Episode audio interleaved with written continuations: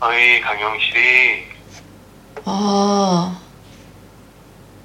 부모님 댁은 잘 다녀오셨나?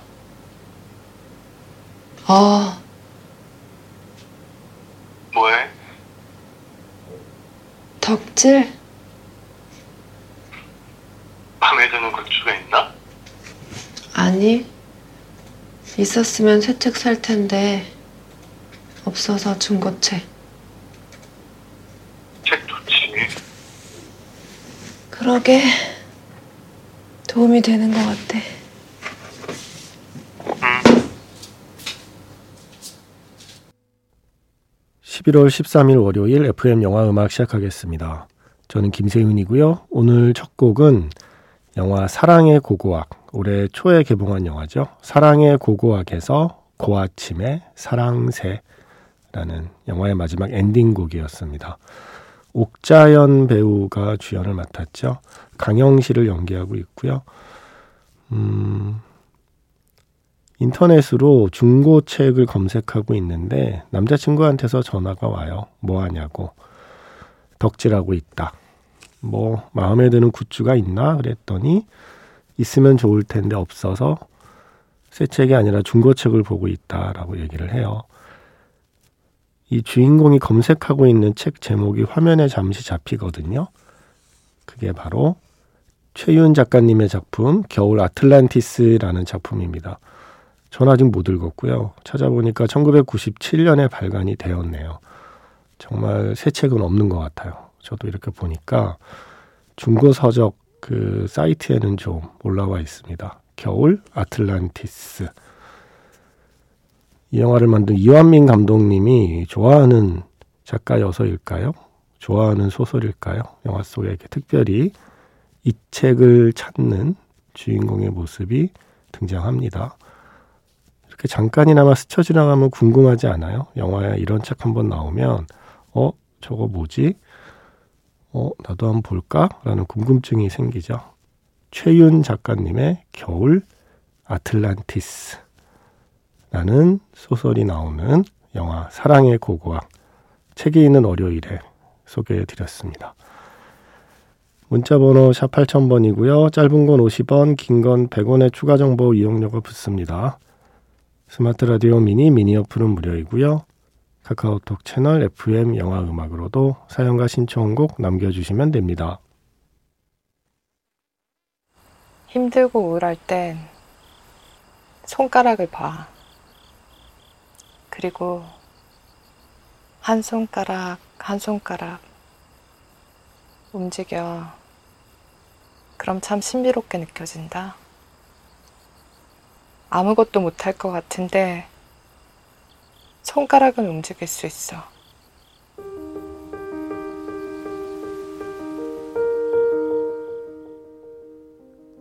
손가락을 움직여서 신청곡을 보내보세요.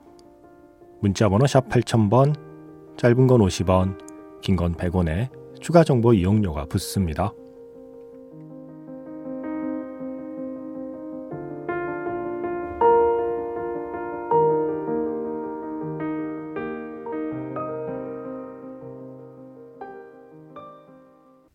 장선우 감독의 1996년 영화죠. 우리에게는 테크노 전사라는 수식어가 익숙한 이정현 씨가 출연한 영화, 직접 노래까지 불렀습니다. 영화 꽃잎에서 꽃잎이었습니다. 김추자 씨의 원곡을 들려드릴까 하다가 오랜만에 이정현 씨 버전 한번 들어봤어요. 요거 틀면 앞부분에 조금 무섭다는 분도 계시긴 한데 괜찮았나요? 어, 제가 앞에서 최윤 작가님의 소설 겨울 아틀란티스를 이야기했잖아요. 이 사랑의 고고학에서 겨울 아틀란티스를 주문했는데 판매자가 주문하지도 않은 최윤 작가의 다른 소설 몇 권을 더 넣어서 보내요. 그래서 이 주인공이 상자를 열고 이렇게 책을 꺼내서 제일 먼저 펴서 읽기 시작하는 책은 겨울 아틀란티스가 아니라 저기 소리 없이 한 점 꽃잎이 지고라는 책이거든요. 이렇게 방바닥에 엎드려서 역시 최윤 작가의 소설 저기 소리 없이 한 점 꽃잎이 지고 이렇게 책장을 넘기는 장면이 영화에 나옵니다. 바로 그 책을 원작으로 만든 영화가 장선우 감독의 꽃잎, 이정현 씨가 주연한 꽃잎입니다. 네, 그래서 영화 꽃잎의 노래를 들려드려 봤습니다. 숨이 차네요. 이게 감기가 이제 좀 나아가려는 것 같긴 한데, 원래 감기가 떨어지려고 할 때가 더 힘들지 않아요? 말할 때 좀 숨이 차고, 목이 좀 아파서 침 삼킬 때 좀 고통스럽고, 무엇보다 몸살이 심해서 지금 좀 힘들긴 합니다. 어제 제가 감기라고 그랬더니 많은 분들이 걱정해 주셨는데, 아유, 저 걱정하지 마시고요. 청취자분들 자신을 걱정하셔야 됩니다. 저는 죄송한 거고요. 이게 목 상태가 좋지 않아서 듣는 분을 불편하게 하고 또 지금 마스크를 쓰고 방송하고 있어서 뭔가 좀 탁하게 들리잖아요. 그래서 그거는 제가 몇 번을 사과드려도 부족한 죄송한 일이고요. 걱정할 대상은 제가 아니라 여러분 자신입니다. 감기 조심하세요. 네. 코로나 팬데믹 기간에 우리가 지켰던 위생수칙 반만 지켜도 안 걸릴 수 있을 겁니다. 저 나름 잘 지킨다고 했는데, 한, 어, 2, 3일 정도 좀 방심했나 봐요. 집에 마스크가 떨어져서, 그전에는 뭐 대중교통이나 뭐 극장 갈 때 꼭 마스크 쓰고 했었는데, 한 2, 3일 정도 좀 방심했더니 이렇게 또 걸렸나 봅니다. 방송 듣는 분들 스스로를 걱정하시고 감기 조심하십시오. 제 걱정은 괜찮습니다. 연예인은 아니지만 제 걱정하는 거 아닙니다. 세상에서 제일 쓸데없는 게 연예인 걱정이라고 하잖아요. 예, DJ 걱정도 마찬가지라고 생각합니다. 연예인은 아니지만 제 걱정은 하지 말라는 뜻에서 이 노래를 골랐습니다. 영화 형에서 조정석과 디오가 부릅니다. 걱정 말아요 그대. 이런 노래들을 쭉 이어서 들으면 좀 기운이 날까 해서 어, 세 곡을 골랐는데 변화가 없네요. 네. 마음이 몸을 이기지 못하네요. 몸이 힘드니까 별로 기운이 안 나네요, 저는. 영화 형에서 걱정 말아요 그대 조정석과 디오의 노래 그리고 영화 칵테일에서 바비 맥퍼린의 Don't Worry Be Happy 그리고 슬기로운 의사생활 시즌 2에서 미도와 파라솔이 이 노래를 커버했었죠. 이한철의 슈퍼스타였습니다. 이 노래 제목 잘 모르시는 분 많죠. 이 슈퍼스타입니다. 괜찮아 다 잘 될 거야가 제목이 아닙니다.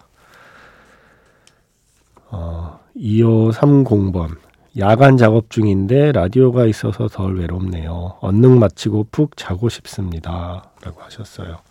저도 언능 마치고 푹 자고 싶습니다. 우리 끝까지 같이 잘 듣고요.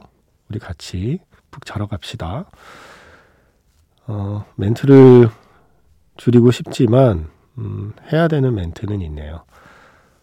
11월 13일이잖아요. 이제 날이 밝으면 오늘 11월 13일은 기억해야 하는 이름이 있습니다. 1970년 11월 13일에 세상을 떠난 노동자 전태일의 이름을 기억해야 되는 날이죠. 올해가 53주기네요. 음, 테일이라는 애니메이션으로 또 최근에 만들어진 이야기이기도 합니다. 그 작품을 보아도 알 수 있지만 없는 법을 만들라고 싸우다가 목숨을 잃은 게 아니에요. 있는 법을 지키라고 싸우다가 목숨을 잃은 겁니다. 바로 그런 싸움이 계속 이어져서 지금 직장 다니시는 분들 휴가도 가고 수당도 타고 어, 흔히 말하는 노동자의 어떤 권리라는 것들을 누릴 수 있게 된 거예요. 그러니까 고마워하는 마음을 가져야 하는 1년 중에 하루. 네. 나보다 먼저 대신 싸워준 사람에 대한 고마움을 표하는 날이라고 생각합니다. 11월 13일. 음, 노래 두 곡 골라봤어요. 드라마였죠. 닥터 탐정의 이 노래를 이정화 씨가 커버했는데 오늘은 원곡을 듣겠습니다. 청계천팔가 천지인의 원곡이고요. 이어서 박강수 감독이 만든 전태일 이야기 아름다운 청년 전태일에서 유앤미 블루의 그대 영혼에 두곡 이어 듣겠습니다.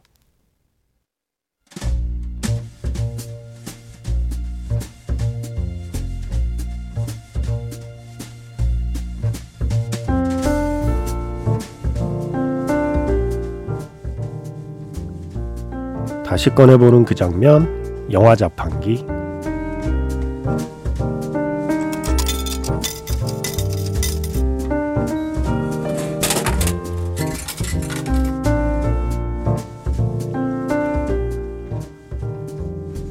다시 꺼내보는 그 장면, 영화 자판기.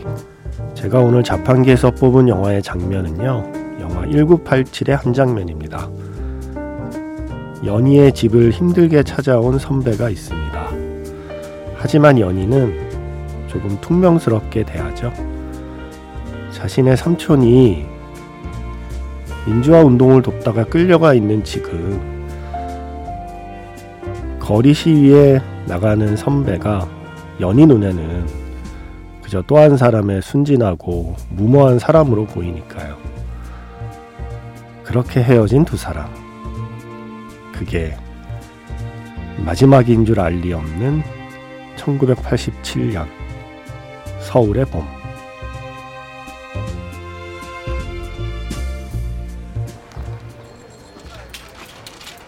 석간이요.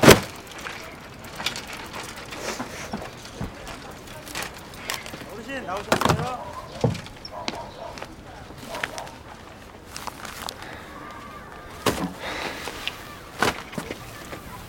높은 데 사네.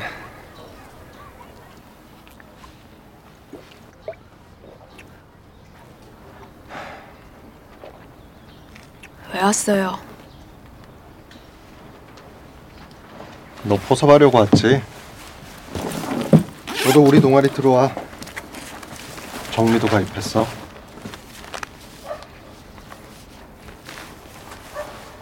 이거 우리 동아리에서 만든 거야.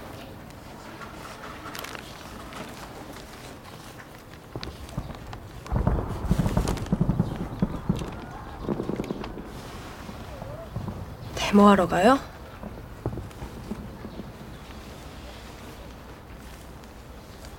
그런다고 세상이 바뀌어요? 왜 그렇게 다들 잘났어? 가족들 생각은 안 해요?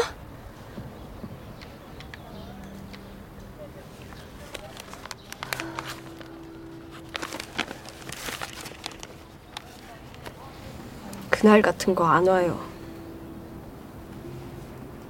꿈꾸지 말고 정신 차리세요. 나도 그러고 싶은데 그게 잘 안 돼.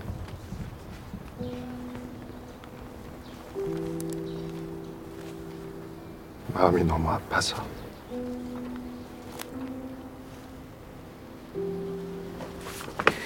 가세요.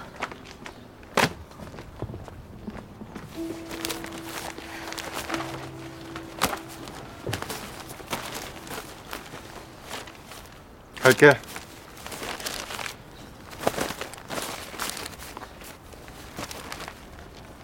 연희야! 마음 바뀌면 연락해! 다시 꺼내보는 그 장면, 영화 자판기. 오늘 영화는 장준환 감독의 영화죠. 1987의 한 장면이었습니다. 연희를 찾아온 선배, 강동원 씨. 그가 어떤 사람인지는 영화 후반부에 이제 밝혀지게 되죠. 어, 이어서 김태리 씨 그리고 강동원 씨가 함께 부른 노래 가리워진 길이었습니다. 그날이 오면이라는 가사가 써 있는 유인물을 연희에게 건네주거든요. 그래서 그날이 오면이라는 그 제목을 보고 했던 말이에요. 그날 같은 건 안 와요라고 했는데 나중에 그날이 와요. 그런데 그 그날이 오면이라는 가사를 어, 만들고 그 가사를 사람들에게 나눠준 수많은 사람들은 그 그날을 맞이하지 못했죠. 그분들 덕분에 우리가 그날을 살아가고 있는 거라고 생각을 하고요. 그런데 어 이제 극장에요. 서울의 봄이라는 영화가 걸려요.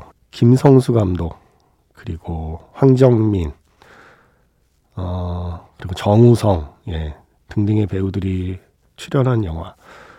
어, 우리가 역사책에서 12.12 군사반란이라고 불렀던 전두환 정권이 탄생하게 된 그때의 일을 다루고 있다는데 어, 딴거 다 떠나서 영화가 너무 재밌다는데요. 제가 감기 걸려서 시사회를 못 갔어요. 근데 보통 시사회 끝나면 저희 어떤 지인들이 SNS나 인데 이런데 그 반응을 올려요.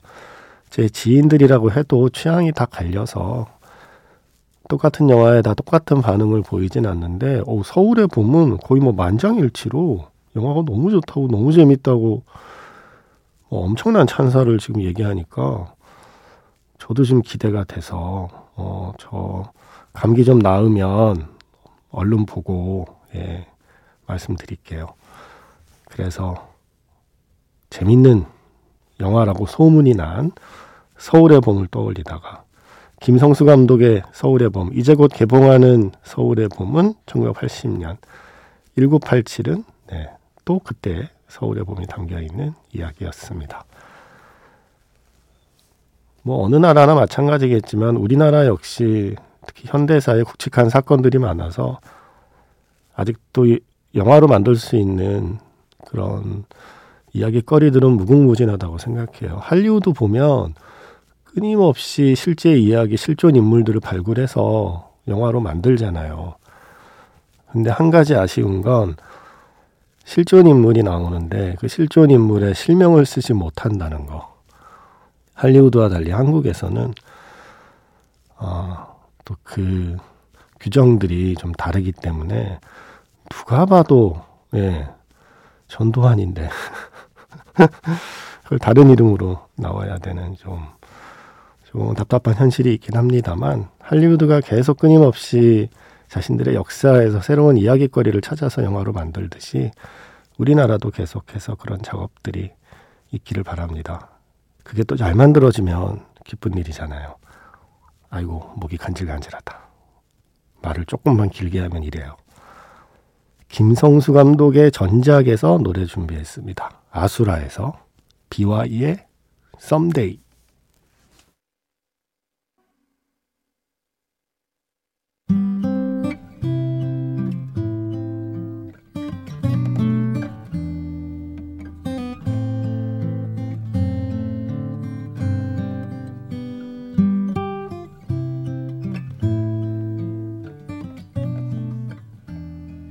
비와이의 Someday 영화 아수라에서 들려드렸고요. 이어서 지금 끝난 곡은 킬라그램의 더티도 영화 범죄도시 1편 사운드 트랙이었습니다. 여러분 감기 조심하시고요. 저는 내일 다시 인사드릴게요.